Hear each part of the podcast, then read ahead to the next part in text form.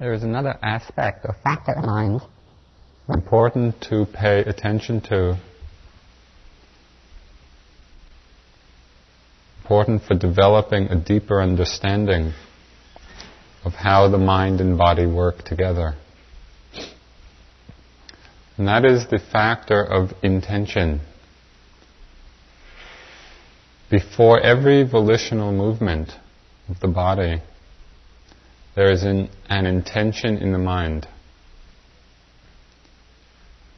A dead body doesn't move because there is no consciousness present.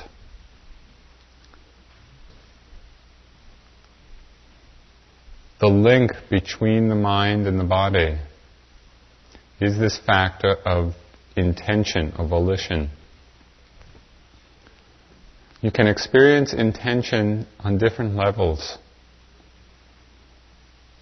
One level of intention can be experienced as a thought, almost as a plan.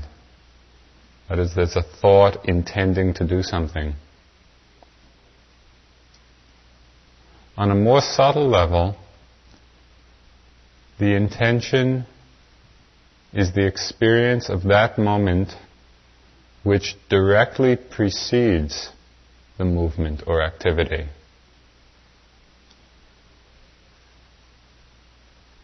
Can be thought of as the about to moment, about to stand, and then the standing, about to reach, and then the reaching, about to stop, and then the stopping.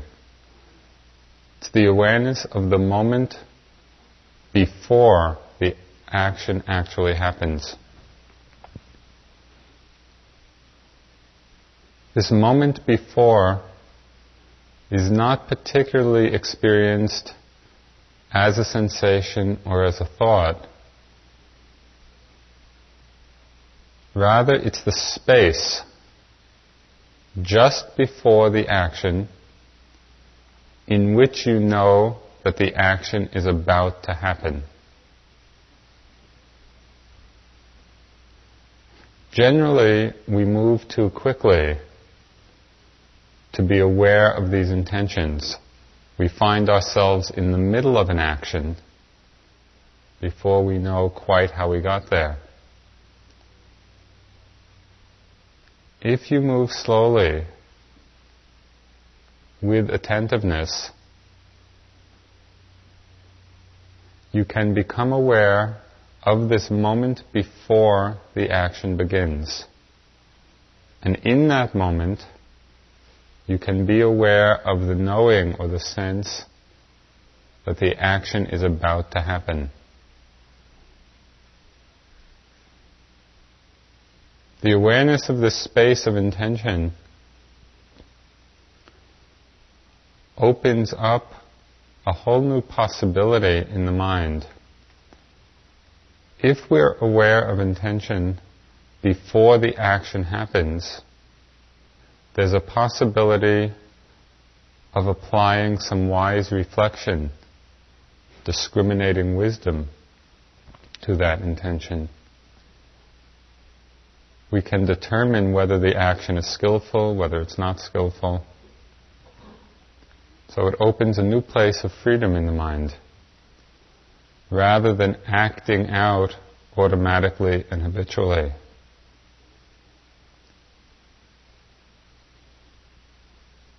So as you go through the day, begin to pay attention to the intentions before different movements. As you're sitting, you may find sometime during the sitting that your back or your posture has slumped. Before straightening the back, First, be aware of the slumped posture, that there's full mindfulness of that experience. Note the intention to straighten, the fact that you're about to straighten, and then the actual movement of straightening. So you become aware of the entire process the mind and body. You can begin to trace or to see the cause and effect relationship. At times the body is the cause and a mind state is the effect. At times the mind state is the cause and a bodily movement is the effect.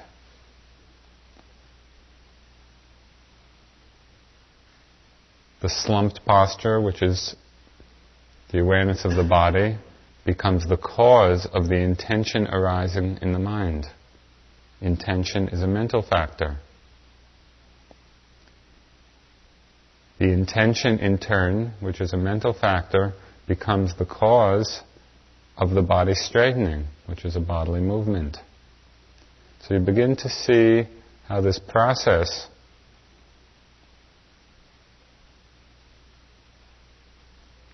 is a cause and effect unfolding, going both ways between the mind and body. At the end of the sitting, when you hear the bell, to stay with the hearing. Notice the intention before opening the eyes. And then the act, the opening the intention before any movement, and then the movement.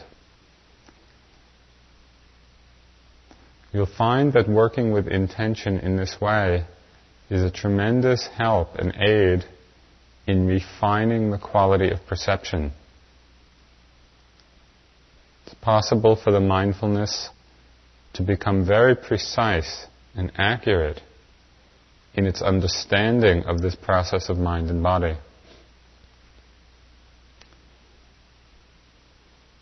So we begin by working with the breath,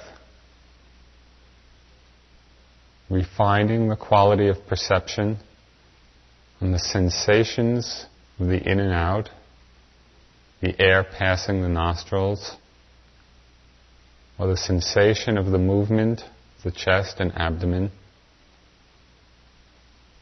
And see how carefully you can feel those sensations keeping a soft continuity of awareness through the entire breath. Feeling the nuances and the subtleties of each breath.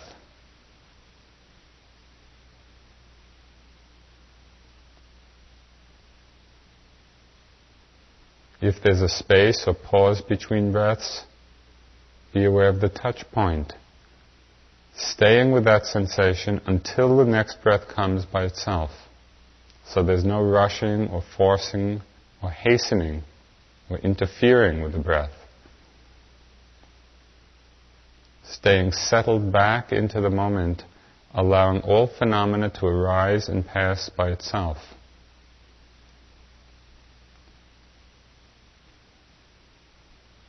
As sensations in the body become predominant, that is, come into the foreground of the attention rather than the background, then the attention shifts from the breath gently to the awareness of those sensations.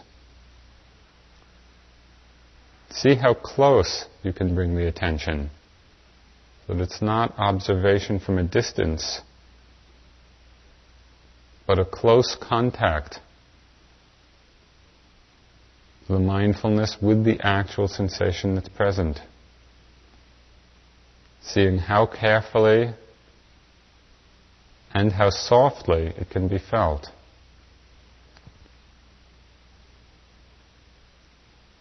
When it's no longer in the foreground, no longer predominant, again returning to the in out, arising and falling.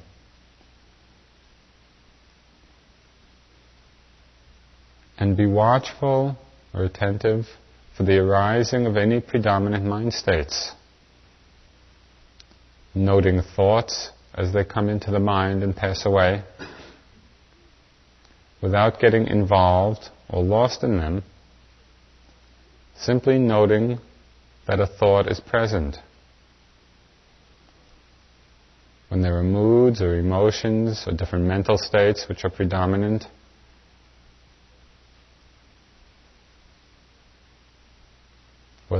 pleasant or happy states or unpleasant states, simply to become aware and to explore the nature of them.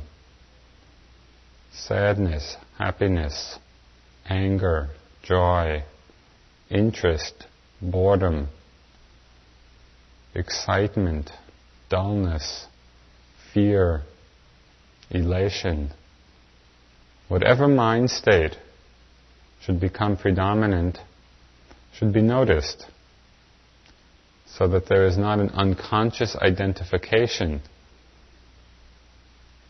with that part of experience. The mind states or emotions or moods, like thoughts, like sensations, like the breath, are part of the passing show of experience. To settle back and be aware of the arising and passing away of each of these aspects.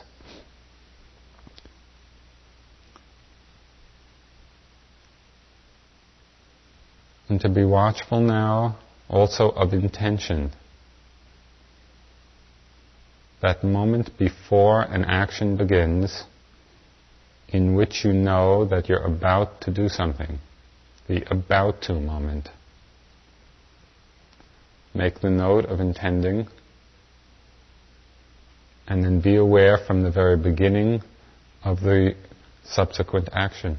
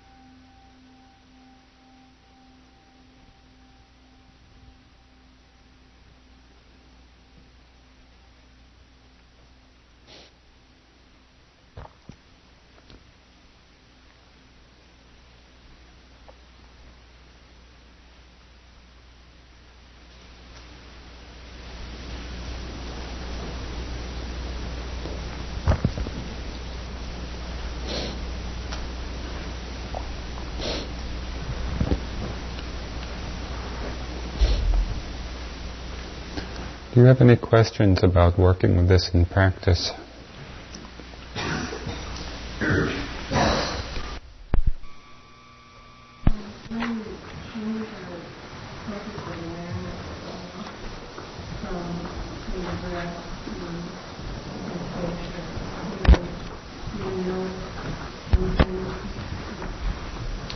Question was when you change the focus of attention from the breath for example, to hearing or to a sensation, do you note intention? There's no particular need to note intention at that time. Intention is a common mental factor, which means that it arises in every moment of consciousness. But it's only at some particular times that that factor is predominant. And we want to work with intention at the time that it's most predominant. Those times, for example, are between or before radical changes of posture or movement. Um, and so, for the most part, I would begin with noticing those. Otherwise, I think you'll find yourself getting too involved in a not a not a productive way. Meditation, there's intention in lifting and placing the foot. Do we notice that too? That would be helpful to notice that. You want, especially in the next few days, with intention, start off noticing the ones that are most obvious and most predominant. As your mind gets quieter, automatically you'll notice more and more of them if you start out trying to notice every single intention, I think that you'll get quite um, crazy. but it's, it's, it's an area to begin to go into because it's a very important one. And again, as, as the mind gets quiet, automatically you'll be aware of more intentions because they're there. It's not that we're creating anything. It's becoming sensitive to something that's part of the process already.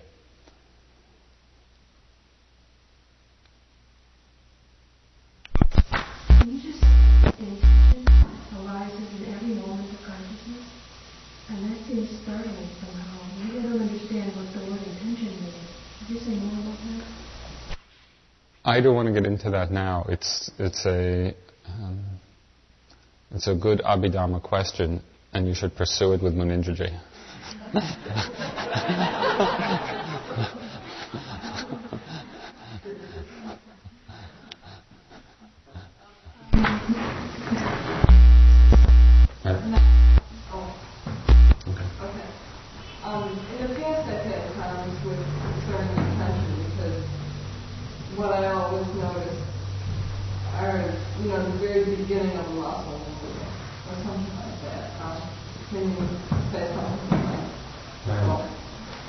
may have difficulty in pinpointing the intention if you're looking for a specific tangible object. Instead of having a preconception of some sensation right, that you can note as intention, I think it's more helpful if you think of it simply as the space before the action. And in that space, the knowing that you're about to do it. And so it's very subtle. It's more subtle than a bodily sensation. Immediately following that sense of knowing you're about to do something will come the very first mm, muscle sensations initiating the action. But those sensations are not the intention. The intention comes before that. It's as if you're walking to the door and you are going to reach for the door. So you walk and you walk and you walk. And it's almost as if there's a moment's pause before the reaching. Right? In that, pause is almost too strong a word, but it, it's just that moment before and then the reaching. You'll see, you'll see in your experience as you investigate. You get more um, aware of what that moment is like. Just don't necessarily try to think it has to be filled with a particular tangible object. That's where people often get confused.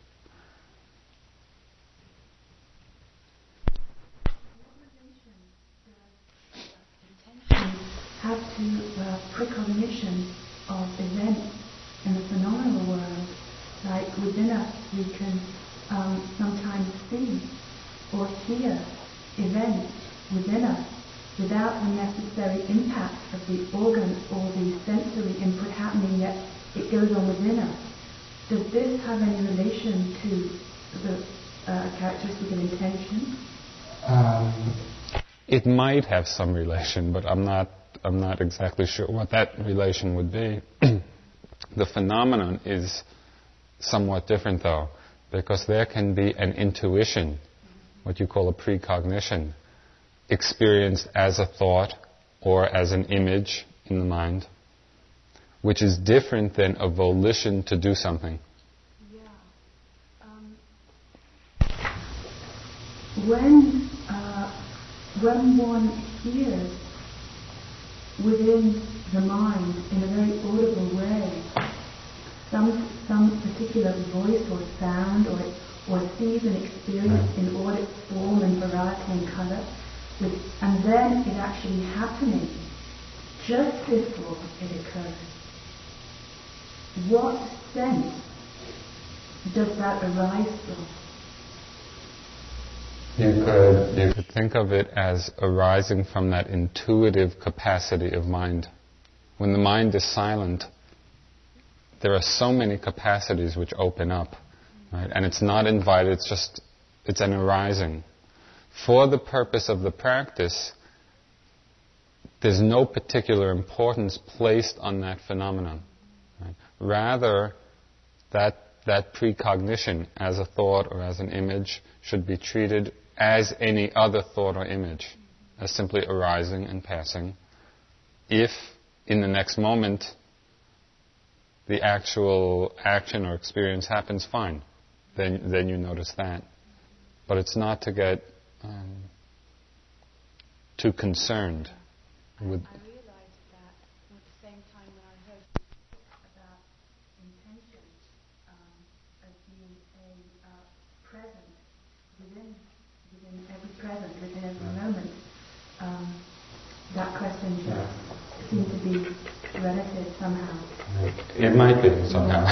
Yeah. okay, one last question. Distinguish very clearly between thinking about pain and awareness of pain?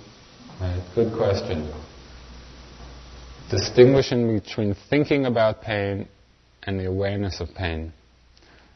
Thinking means words in the mind. When we have these words going on, oh, the pain hurts, the pain is like this, the pain is like that, my poor leg, all of those thoughts. That's thinking about it. The awareness of the pain is free of thought, free of words, and is the direct experience of the sensation. In other words, what is, what is the experience of pain? It's the sensation of throbbing, of burning, of stabbing, of pulling, of pressure, of tension. And even those words are simply words or thoughts describing the actual sensation. When, when the awareness is right with it or in the sensation, there's no word present. Do you follow? I do. Thank you. And it's very important to go from the word level to the experience, to the actual awareness level. Because it's on the awareness level that you will experience most clearly the, the changing nature of it. When, we, when we're too lost in the word or the concept, it tends to solidify the experience. When we drop into the awareness level, the direct perception level, we see that the experience is constantly changing and moving. I think if you have more questions, you can come up. So, see if you can carry through now as you stand up and go to the walking, the awareness of intention and then the movement. You'll find that as you do that, it very much helps with the continuity of careful, precise awareness through the day. Because it, it keeps us from rushing into activity. Uh, it, it allows for that state of being settled back.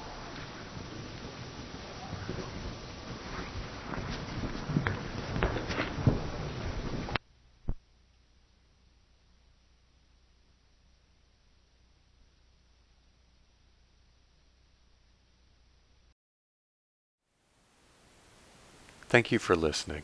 To learn how you can support the teachers and Dharma Seed, please visit dharmaseed.org slash donate.